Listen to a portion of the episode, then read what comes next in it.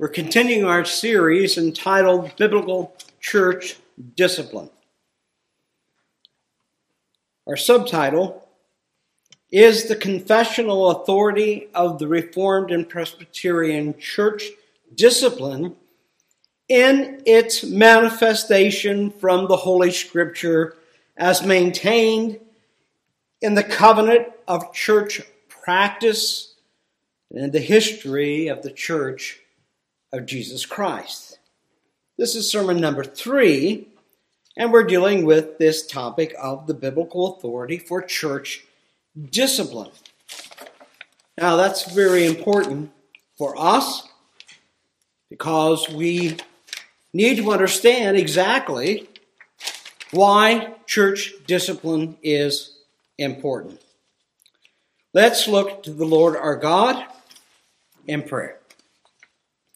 Our Holy Father, we thank you for the privilege to once again come to examine your word, to examine the doctrine that has been handed not only down from the early church, but as the church went astray in the Reformation, we did bring the ship back to its rightful place. A rightful understanding of what the Word of God teaches concerning our redemption. And we pray, O God, you will bless us, strengthen us in this truth. We thank you and we praise you for the work that you have done in us by the power of thy Holy Spirit. And we ask, O God, that you will give us eyes to see, ears to hear, and a heart to receive that which your Word and Spirit would teach us in this hour, in Christ's name. Amen.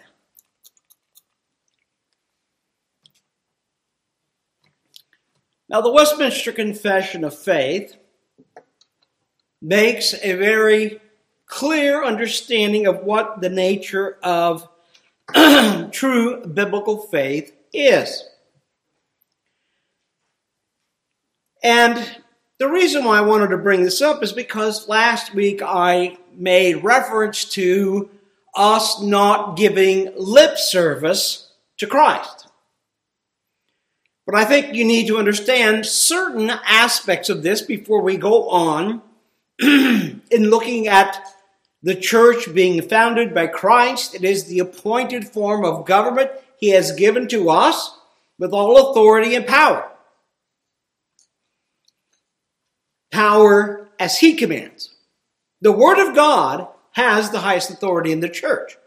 Christ the head gives to us the Word which governs how we govern the church. But what's important is to understand why do we get into these kind of things like church discipline. Well, this lip service to Christ, what I was talking about, I'd like to simply give a little bit of preface before we move on in looking at the scripture that supports this doctrine, because I think we often don't understand exactly what it is that we're saying. The, the Westminster Confession says that the Bible teaches this, that the principal acts of saving faith are receiving Accepting, excuse me, and receiving and resting upon Christ alone for justification, sanctification, and eternal life by virtue of the covenant of grace. Well, what exactly did the Westminster Divines mean by that phrase? Very important. Because it's a response to the Roman Catholic Church in particular. There are, and it's very important to understand, two aspects to faith. The first one we call assent. That is accepting and receiving. It is an acknowledgement in our understanding. A, we understand what is being said, and we receive it as being the truth of God. That is one aspect of what faith itself is. However, the second part is so important. We call it the fiducia, meaning the trust, the living out of that faith, acting upon what the Spirit of God has done in us in regeneration. Now, I said this is a response to an accusation that Rome is going to give. Because we are not arguing that faith isn't alive, that it doesn't have fruits or good works to it. Not at all. In responding to Rome, remember what Rome taught? Rome completely goes off the rails in their theology. And they say, through intellectual sin, we are saved, and we maintain that through human meritorious effort. We maintain our faith. If we don't maintenance our faith, we can lose it. Because they are semi-Pelagian in their teaching. And so the divines, in responding to the allegations that would be there, and also to dealing with this within the church, is saying true faith has two major components: the assenting and the receiving. And both of them are the assent. They are an acknowledgement. Now, what makes the difference here? Again, let me use an old illustration I've used before. The difference between a student and a disciple. Because I read, let's say, Karl Marx, who is very repulsive to any Christian. Because if I'm a philosophy student major, which I was, and if I said, well, I understand what Marx is saying, and I accept there are certain problems in life. You know, you can't treat people bad. You can't violate the Ten Commandments because you own a business. You must treat them properly. When we talk about that in the Fifth Commandment and the duty of those who are in higher authority, how they need to respond to those who are lesser and under their authority. As those under them have duties, so do them over. So we can understand a little bit of perhaps what he was saying. But that doesn't make me a Marxist. But if I said, you know what, not only do I understand and accept what he has said as being correct, but I'm going to put those principles to work in my life. Now I'm a student of Karl Marx that has become a disciple as well. And so I'm no longer just one studying Marxism and philosophy. I've become a practicing Marxist. Now the divines are making this important point. It is one thing to give assent to the truth of God. When we say that we give lip service, we're not saying it's just made up. We're saying that these people are saying the right thing. Uh, maybe they need to be rehearsed a little bit. But what are we saying? Look, it's the old Romans Road mentality, the Galilean Alley, as I like to call it. You need to be saved. Just say Jesus Christ is necessary to save me. They're not sure why. They know it has to do with sin, but they still don't know what sin is per se, because most of them don't believe in the law of God. And if there's no law, there can't be any sin. But we'll get to that in a minute. Now, the Roman Catholic Church understood the basic principle of this. You got to have assent, intellectual assent, but you also have to maintenance. You have to live out that faith. And how do you do that? They argued it is a work of your will to continue to live out that faith. And if you cease from doing it,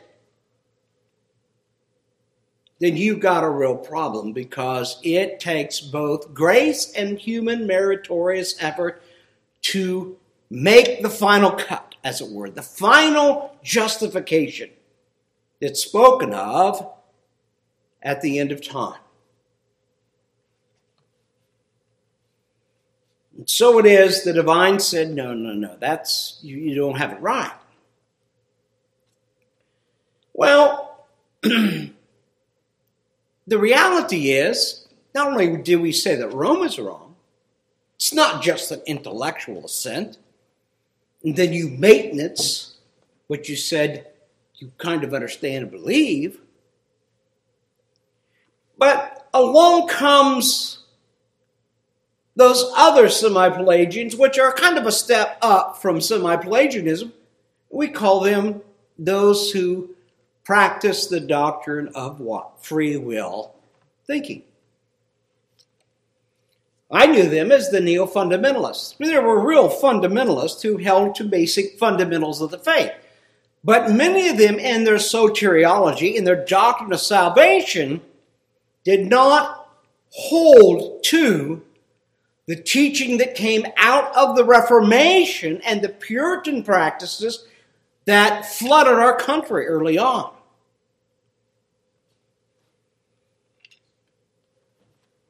We would know it today as easy believism.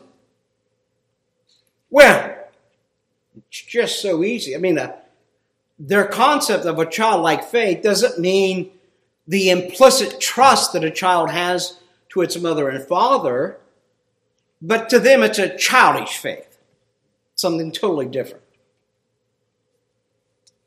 And while they say you must assent, they separate the concept of lordship from the assent. In other words, you don't have to rest or trust or act upon that which you say you believe. And so you'll hear them say in these neo-fundamentalistic churches, a lot of them are Baptists, some of them are called Bible churches. We have Free Will Baptists, I'll talk about them in a minute. They would say you just have to say these things. Here's a little prayer. Do you believe you need to be saved? Yes. All right, you're saved. Slap on the back. Got to get you baptized. But later, you need to think about making Jesus Christ the Lord of your life, which in essence is saying to them, now look, now that you believed, we got a really good thing to tell you. Once you believed, once you're saved, you're always saved. Go out and live like hell. Doesn't matter. You got fire insurance. That's the important thing. You don't have to live like a Christian. You just got to say the right words. See, that's the lip service. I'm assenting, but I'm not having to live it out. I've seen that in the churches, and I've told you that, that I grew up in. I've seen it all around. I've seen it when I went off to college. The Baptists were notorious for this, those of the neo-fundamentalistic thinking. Now, early fundamentalists, many of them taught a really good definition of faith, but that all began to change when the rebellion came against seminaries and universities, because you know what? This is where liberalism came from. And so we're against the idea of studying the Word of God. And they created Bible colleges, glorified Sunday schools. Guy says he's called to preach. You get him in. They were teaching things like, do you know what the sixty-six books of the Bible are? In Bible college. You would expect they should have known that from the church they attended. But there is this mentality that we do want to be intellectual here. But yet, that's all they're basically saying that they need for salvation is an intellectual assent. Later down the road, you might become a better Christian if you give your life to the Lord. Till then, you can live like hell. You can serve Satan. But you said the magic words. And we reject that. You know, that doesn't differ from the Roman Catholics much. Because the Roman Catholics said if you said the magic words, and if you'll just maintenance your faith, you do that work, eventually, and if you don't, you just go into a priest and ask him to pardon your sins, and they'll be pardoned. And so it's all screwed up in the Roman Catholic Church. It's not redemption through Christ alone. Nonetheless, once saved, always saved. This is grace, and it includes what? Human free will. God can't give me the grace till I'm willing to receive it. So a part of my work and effort must be the willingness to receive the grace of God. No wonder why, being that screwed up, they don't think it's important to have this fiducia issue. Trust, living, acting out the faith that you're supposed to live. A transformation that comes.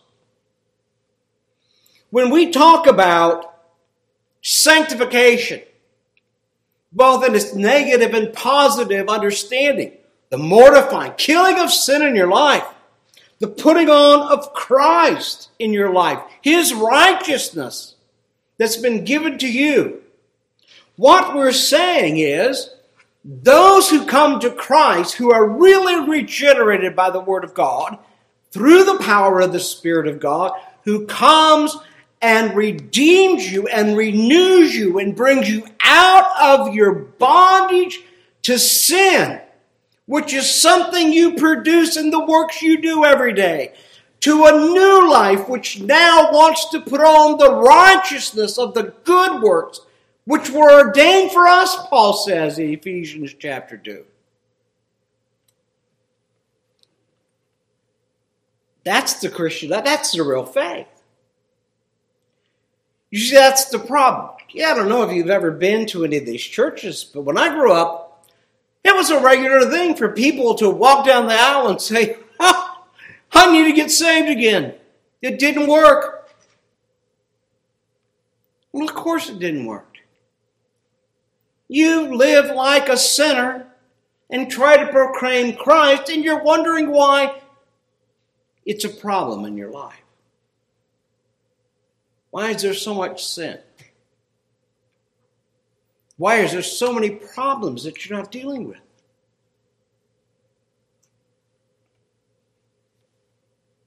But brethren, we're talking about one of the major doctrines of the Reformed faith.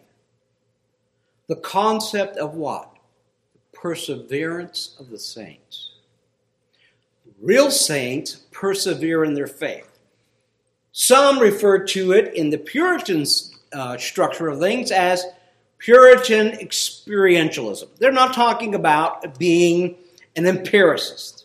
They're saying, you know what, if you really have the faith, there is a real acting out of that faith. It's a living faith.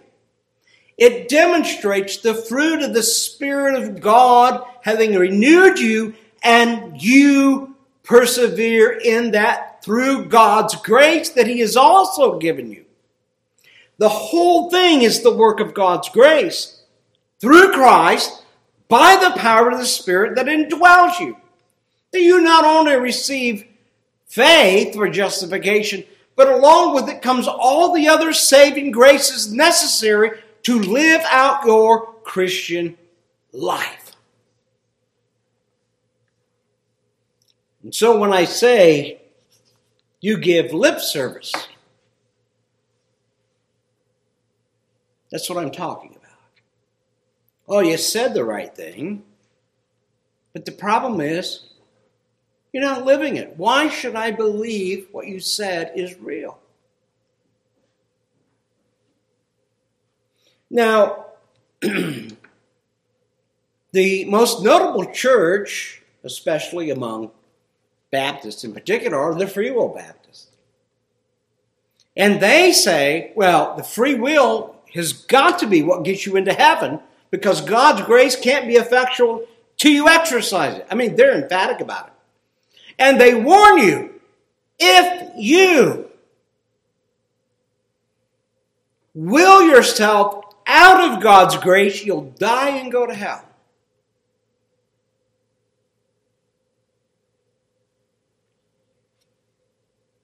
You will yourself in, and you can will yourself out. All of a sudden you can say, I'm going to do this. Well, what do they say? You can lose your salvation. That's what they're talking about. But that's not really what they mean. Now, for you and I, they would say, oh, it's true. But for them, they don't say that.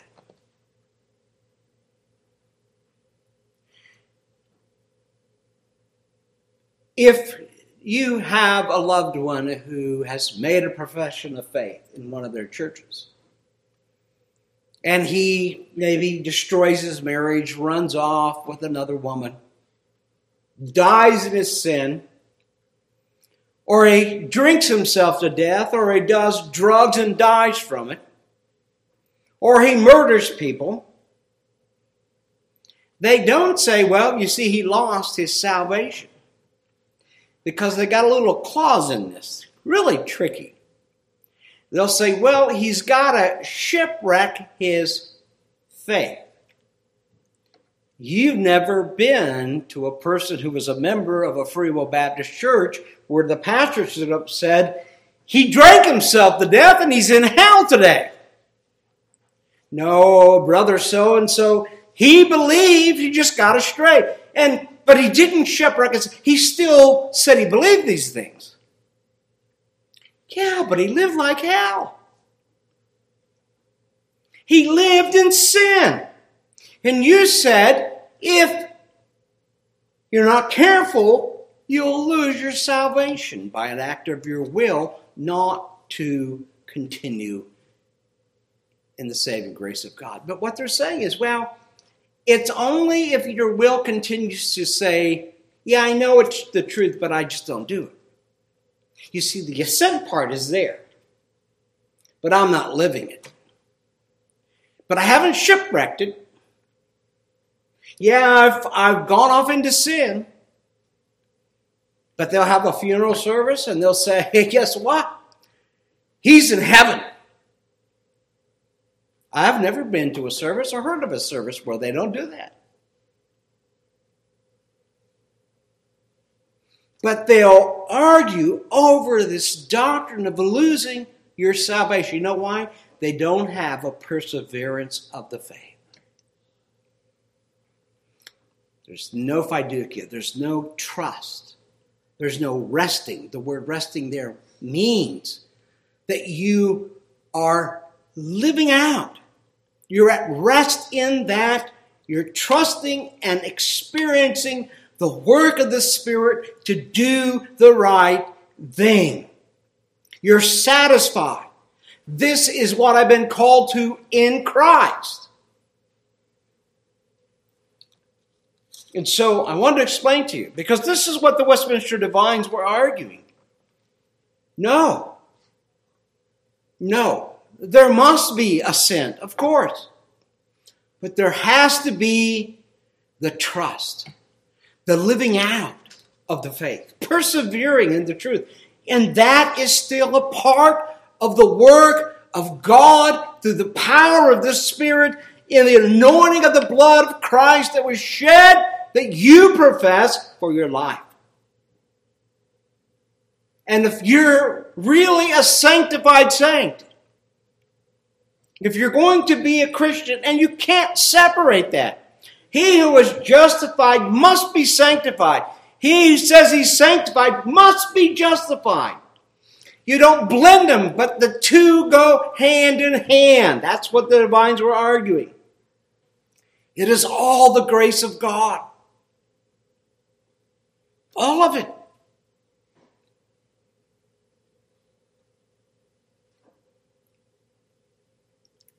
But just assenting means nothing. You know why? The Bible says the devils believe and tremble, but they're not saved.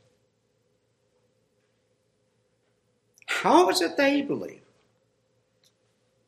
They're gonna, do they know enough to know that this is the truth of God? But it's not your will to ascending to the truth. It is the work of the Spirit who transforms your will to the truth. You are let, you are taken out of the kingdom of darkness, placed in the kingdom of light. And that's through the transformation of your spirit, which is at heart a change of will in the life that you live. It's not enough to say, yeah, yeah, I believe, you know, that Jesus lives, et cetera, et cetera. And you're sharing that while you're passing around some kind of opiate drug or something induced situation, and you're talking about being spiritual. Most people talk about, I'm spiritual, I'm just not really into organized religion, which is the stupidest thing I've ever heard. Yeah, you're spiritual. I agree with that. And you'll be spiritual straight into hell. That's what the reformers were saying. No, Rome is wrong. No, anybody who believes that we are not measured up against that moral law of God as a standard for our righteousness that we do based on the power of the Spirit that has renewed us, that continues to drive us to that belief and faith.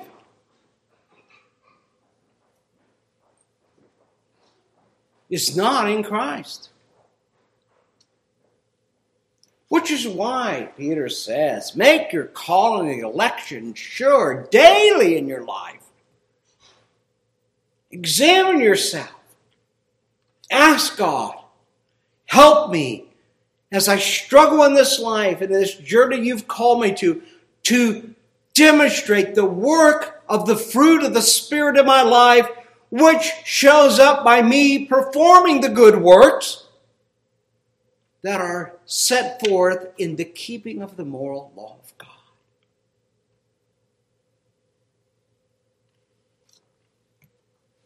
And so it is. That's what I mean by do not give lip service. Lip service, easy believism, simply saying, yeah, I, I believe this. Nothing changes in your life. You know, when we take a new member in, one of the things that we try to ask them is, and usually if they're not coming from a Reformed church, when you say, well, how did God change you when you got saved? Most of them have the slightest idea. I had one preacher's wife in our denomination who had come and joined the church. She said, well, I married one of your preachers. Great answer for the humanist, not so good for the Christian, especially a Reformed Christian. I've heard people say, of course I'm a Christian. I shook the pastor's hand. I've heard that. Yeah, I know I don't live the way I ought to be living, but you know what? I, I still believe. No, you don't. That's not real belief. That's not the faith of Scripture. That's not what the Bible calls true faith. A living faith. One that is of grace. And the grace of God literally encourages and moves you to persevere in the faith that you've been called by the power of the Spirit in Christ. Living that faith. Well, I just wanted to make sure you're clear on this. You know, the first problem can be problematic. I mean, if you say, well, you know, I really don't believe anymore, we're going to say, well, you know, you're not a Christian. That's pretty easy to get along with. You know where the real problems in church discipline come? The fiducia, the trusting, the resting, the acting, the life that is to be lived.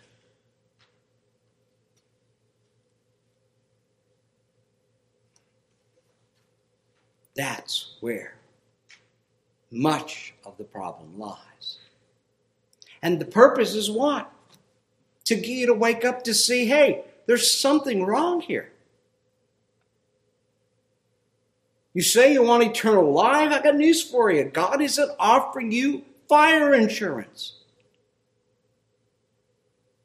It is a way of the life that you've been called to live daily. It's a struggle. You're not going to be perfect. There's no promise of perfection. But it doesn't stop you from trying to do what is right and persevere and look to God in the power of His Spirit to move you along in your journey of salvation. It's all of grace. All of grace. If you don't have the grace of God, and you have only an intellectual sense that really does not embrace the fiducia, even if you try to war against sin, you're not going to win. You're going to lose. It takes the grace of God to be victorious in our Christian walk. That is what is so important in our faith. Well, coming back to where we were the last Lord's Day, Section one of the Westminster Confession of Faith, Chapter thirty, dealing with church censure, says this. The Lord Jesus Christ, as King and Head of His church. What is He? He's the King, all authority, and He's the Head. He's the one that is going to tell you exactly what is expected of you. What is the church? What is its authority? Where that authority extends to? And how the church is to operate. For the purpose of what? Perfecting the saints. Not make them perfect, but for perfecting them, teaching them to live sanctified lives in their profession. Thus He hath appointed a government. He's appointed a form of government that will perform these things. And He's given it where? Into the hand of the officers that He has appointed to the church. It belongs to the whole church because the whole church ought to be saying what? Yes. Let not sin be named among us. When there is sin, an open sin, we need to deal with it. Privately, corporately, it has to be dealt with. It will spread like a cancer through the body of Christ. No man, the Bible says, lives to himself. He's not an island. He does not live to himself. He does not die to himself. He affects everything around him. Thus, he says, distinct from the civil magistrate. The Westminster divines are saying, it's not the Erastian form of church government in England. It's not a church and the head being the king. There's only one king of the church, Jesus Christ. He has all the authority. He is the head of that church. And He has told us how that church is to operate. And it doesn't look anything like Rome. Period. Well, let me go on to where we were last Lord's Day. I think it's very important. I want to pick up. I don't want to be here forever. Got to get out of this at some point in time. But I want you to just understand the importance of this. We've talked to ourselves about the very nature of God appointing these officers.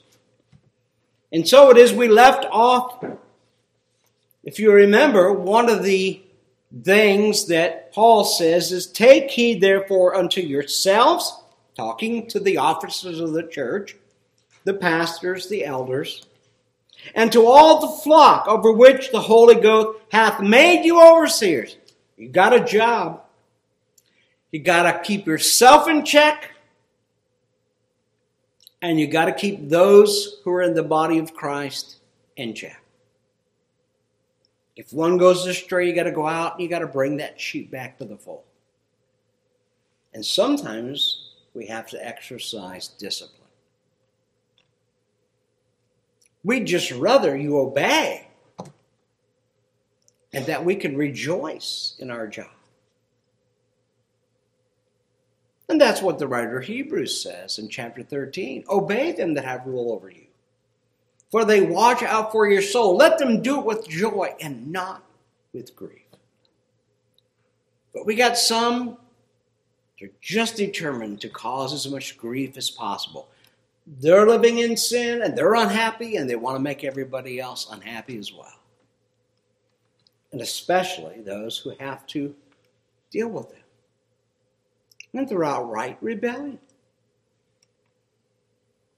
Well, Paul then goes on to say in First Corinthians twelve twenty-eight, and God who has set some in the church, first apostles, we've read this in the beginning, secondarily prophets, thirdly, teachers, and after that, miracles, then gifts of healing, helps, governments, diversity of tongues. This is the way the early church was established. Not everything continues on. We call this those gifts that are permanent and those that are temporary. Some of the offices no longer exist. They weren't meant to. They were there to lay the foundation of Christ's church in the new administration. And to them then he gives those who are supposed to go ahead and fulfill their responsibilities, of which are pastors, teachers, elders, governors, and deacons have that responsibility to also participate in the governance of the church, in their duties as it's laid out. They are still called of God. They still have to have the calling and the gifting. I think we're the only denomination among Presbyterians that require our deacons to actually take a course of study and to pass it before presbytery. It's not the same as what the governors do, and it's not the same as those who are going into full-time pastorate do. There are levels or grades of knowledge required. But we want people who know the Word of God and have a vision of what Christ's church is supposed to be in light of the office which He has gifted them for. Well, then he goes on to say in First Thessalonians five twelve, and we beseech you, brethren, to know them which labor among you, and are over you in the Lord. They're over you. It doesn't mean we are without being under authority, not at all. In a Republican form of government, we call it Presbyterianism, we are responsible ministers to the presbytery. That's made up of ministers and elders. And we're responsible to who? The General Assembly as a presbytery. There's nobody beyond being accountable. You got to watch what you do. You get an office, and it's not like you do whatever you want to do according to your own desires. It's just laid out. These are the things you have to do. You must not violate the Scripture. Secondly, let's explain to you what the Scripture teaches and says how we should practice our faith. We have a confession, we have a larger and shorter catechism, and we designed those systems of worship and practice within the church. Made you, what? For them to what? Be over you. to rule over you, to govern your life, to ensure that you're walking in the faith. As it were, our job, I said this one time and somebody really got mad at me, and I think it's funny. It's only an illustration. If you're playing football and you run out of bounds, you got to kick the guy back in bounds if he's going to play. It's just an illustration. Our job is what? When you get out of line, when you get into sin, our job is to bring you back into the church, that is in the fellowship, not the building. You're never excommunicated from the building. When excommunication comes, it says, this person isn't living the Christian life, and you need to treat them. Of all things, the worst part, like a tax collector. I don't know anything worse than being called a tax collector. Tax collectors have never been popular in any age. They're aliens. They're not living the faith. Mark them out. We'll see this when we go through it.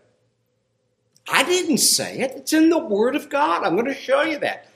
But who did he give this responsibility to? Those who are over you in the Lord. They've been called and they're working how? According to the Lord's calling. To the word he has given to the church. I never go outside of it. Now, if I do, I expect Presbytery is going to come down on me like a ton of bricks. And that's what I said. I would submit to their authority. We're all accountable. And then what does he say? And admonish you. They admonish you. Their job is to ensure that you are walking in the faith you say you profess. And it's not just a empty profession of words, but no experiential part of your life. It is that your profession matches that experiential aspect of Christianity. The living out of your faith, a living faith, not a dead faith. If somebody's living a life that doesn't have a living faith, and they say, but I have faith. You remember what James said? Well, show me your faith without works, and I'll show you mine with works. That's a pretty hard thing to do. How do you show somebody a faith that you don't live? It's meaningless. First Timothy five seventeen. Let the elders rule well, be counted worthy of double honor. Yeah, we all wish that could happen. Double pay. The word honor here means pay.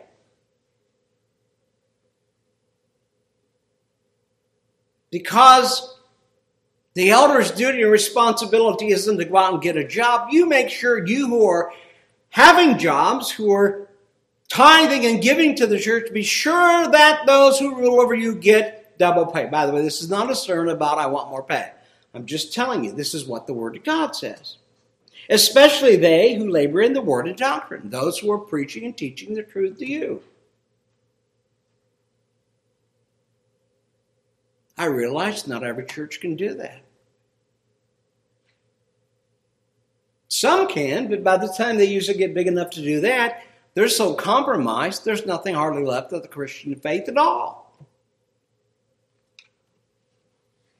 We're told in Hebrews, and I just quoted that earlier, but I'll read it again. thirteen, verse seven. Remember them which had the rule over you, who have spoken to you, the word of God, whose faith follow, considering the end of their conversation. You remember what they said would happen if you are not living the faith? That a dead faith will not do much more than put you under condemnation by God, and your eternal estate is hell. I'll bet hell's full of people who said, but I said I believe. Remember when they came to Jesus and said, hey, have we not cast out demons in your name. Have we not done this and that? And Jesus said, depart from me. I've never loved you. I don't know you. Now, it's impossible for the second person of the Godhead not to know everybody, because that was ordained and decreed from the foundation of the world. Doesn't mean he didn't know that these people would exist. It means he didn't have an intimate relationship with them. They really weren't born anew by the grace of God, through the power of His Spirit. They labor for you in word and doctrine. So, the faith, follow. Consider it, what they're trying to stop from happening in your life. Going astray. And publicly, in that sense, it's renouncing the faith. I'm not going to live the faith. I'm not going to live like a Christian. I want the fire insurance, but I don't want to have to live like a Christian. You know, if that's the case, you're going to really be out of place in heaven. Because this is going to be a place that what? You're going to live and love the faith. But if you don't like it here, you're not going to like it up there. And therefore, you'll be more satisfied in hell. That's what we're warning you about. The problem is, hell is gone for most of the doctrine today in the churches. Where is the days when the preachers used to hang people over the pits of hell and burn their feet and say, this is what's going to happen if you don't live for Christ. This is what you've been called to do. You better not, because this is going to be the end thereof if you deny it. Then he says in verse seventeen, obey. That's that Pig Latin word. Obey them that have rule over you. They've been appointed. And submit yourself. You got a command to submit yourself. He says, for they watch for your souls. What's our interest? That you end up with the Lord forever. That in the resurrection, you are counted among the body of Christ. That's our goal. We don't walk around and say, here, drink the Kool-Aid. We don't practice Jonestown. We don't walk around saying, oh, I don't like the way you're dressed. You got to wear suits to come on Sunday to church. You got to do this, you got to do that. You can't have red hair, you got to all have black hair or blonde hair, or maybe no hair. That's, I think it's a catchy thing now. You see, we're, we're not a cult because we don't function outside of what Scripture says. I mean, the Old Testament says things about don't make markings on your skin. I don't have any markings. Now, I'm not going to fight over tattoos, but you're not going to find one on me. But we don't even go around and say, look, you got a tattoo. You know, that says you're a slave, and it's not to Christ. Because you're tattooing the image of what God has given you in the body prepared for you that didn't come out. In burial, you can't cremate the body as a Christian. It must be buried in the condition it was at death. That's a practice for years in the church.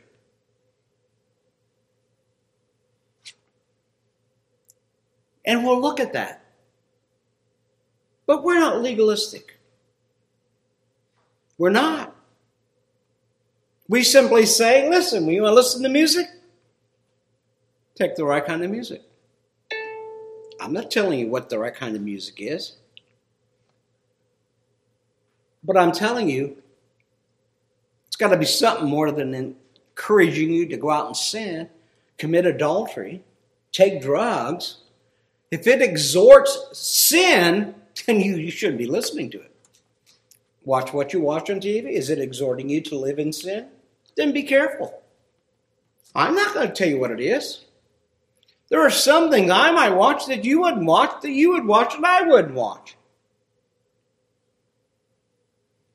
But you got to examine it. I mean, there's just some things I have no interest in seeing.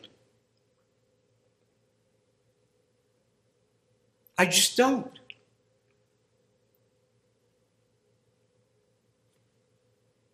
But someone might be able to watch something, not something that's encouraging in sin, but something that is fantasy. And, you know, uh, my wife never caught on to space stuff. I always liked Star Trek and everything, but you got to remember these guys are universalists and they're weird. But I like the fantasy of science. I mean, my best education in science is fiction. Because I think they can do anything that they show you on T V. Doctor DeGray used to hit me over the head with that all the time. Yeah, Ken, your only science is science fiction. And I'd say, yeah, you're right. I only know science from what I see on T V. I've studied it over a little bit of time. But I don't know enough except to get myself in trouble. I'm not a scientist. But maybe you don't like science fiction. Okay, don't. Sometimes you got to sit down. When we took our children to see some of the Disney movies, we had to sit down and say with them, what's wrong with that movie? Can you tell me what isn't really true that they're doing? Especially the one where the animals talk and they act like they're human as well. And that just isn't the case. Or they get into universalism or this or that, get into weird things, mysticism, and you got to explain it all. We got to st- we can't believe this stuff. It's entertaining, but I got a duty to teach them. Read Deuteronomy six, what my responsibility is. When I walk by the way, when I sit down, when I rise up, when they lie down at night, I am constantly teaching the Word of God.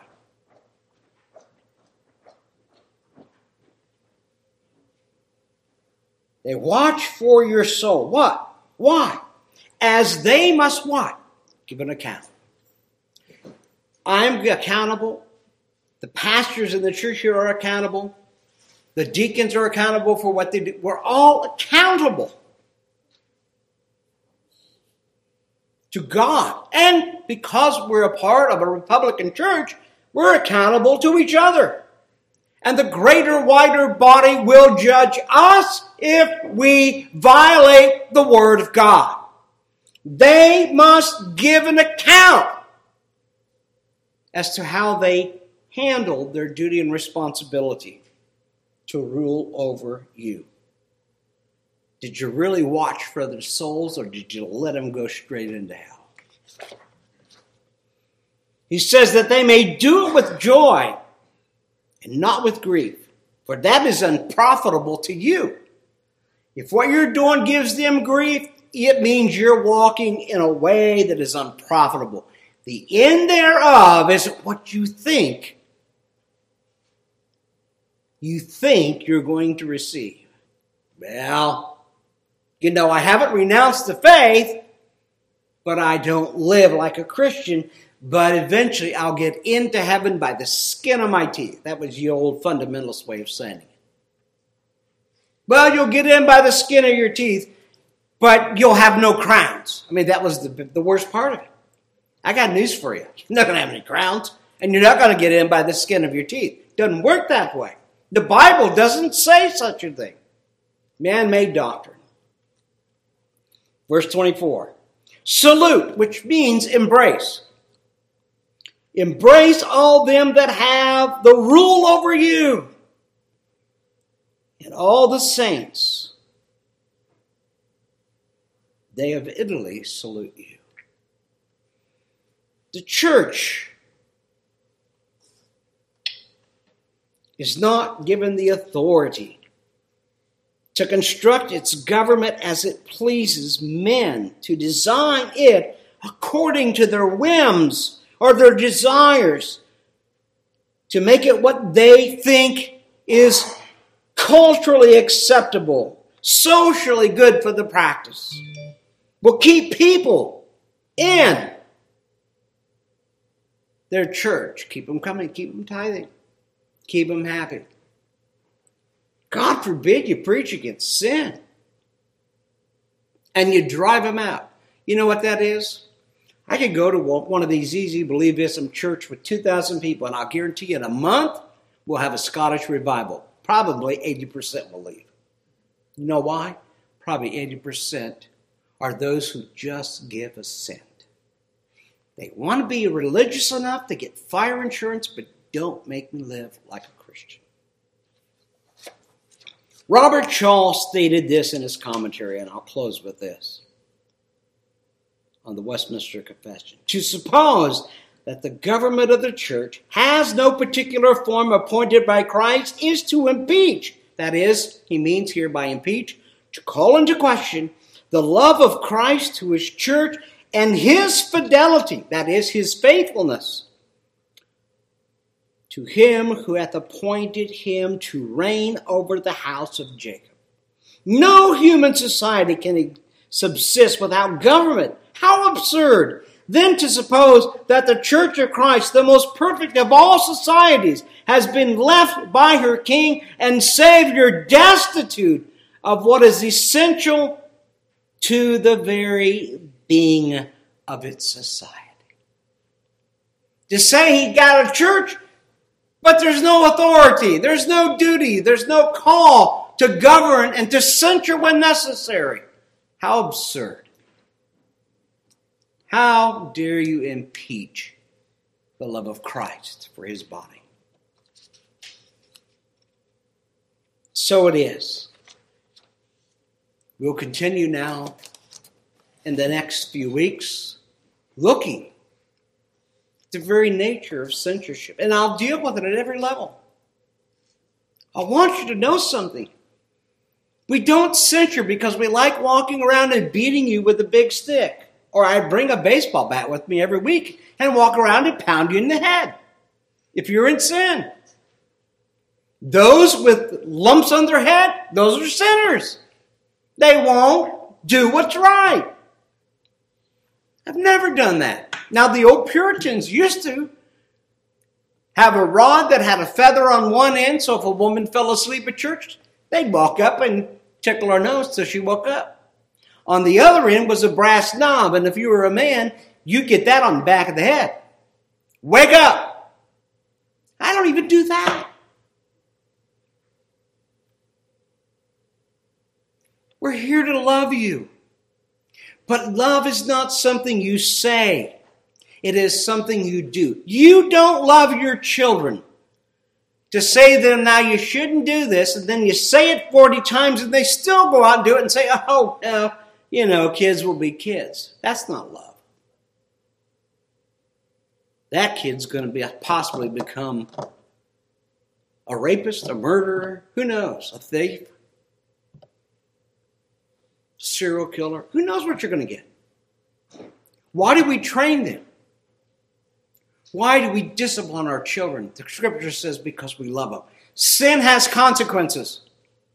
All of life has consequences, whether it is a sin, and if the sin becomes a crime, there are consequences, both for the sin and the crime. What is our job? To tell you that in Christ, if you will follow that faith that we are preaching and teaching, if you will let us help you, to work with you, to encourage you to walk in the Christian faith as laid out in the Word of God. That's showing we love you. And by you being willing to work, you are submitting to us. And thus we are fulfilling the Word of God. Because one day I will give an account.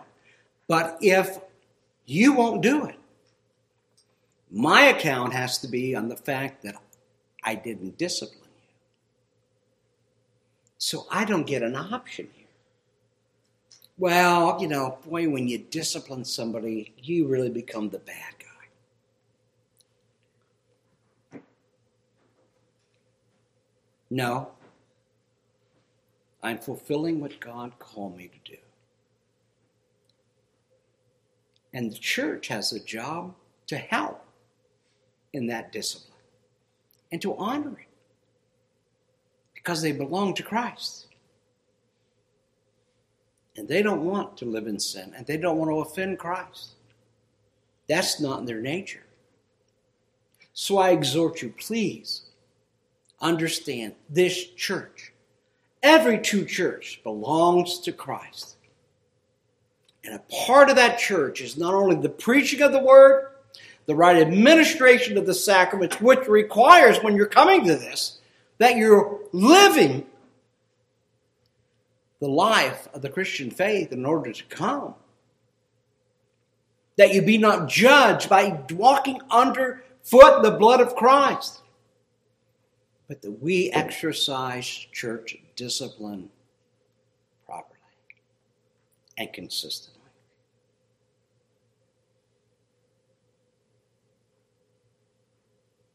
When we say we love you, we really mean it.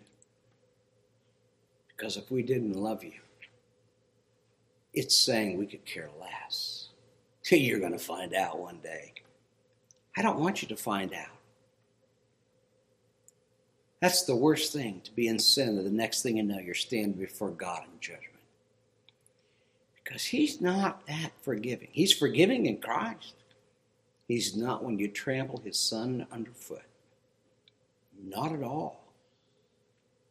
With assent comes true living faith that is acted upon, that brings out the fruit of the Spirit in our life and the good works that we've been ordained to walk in, as Paul said. Walk in. We were ordained from the foundation of the world to walk in those good works. Unfortunately, my job is not to just preach that to you and exhort you to do it, but when you don't do it, then we have to rule over you. And we have to censure you. We don't get a choice. It'd be nice if you'd say, well, I'll go to God and I'll say, please don't do that to Pastor. He isn't going to, I don't want him to discipline people in our church. You know, God's not going to buy it. I'm sorry. He don't play by our rules. He has his own rules, and we are to play by them. And that is, excuse me, an illustration. So don't get too literal with it. It's not a game. But it is our duty. Please take it to heart. Assent is not enough. You must be resting, trusting, living out your faith every day of your life. Shall we pray?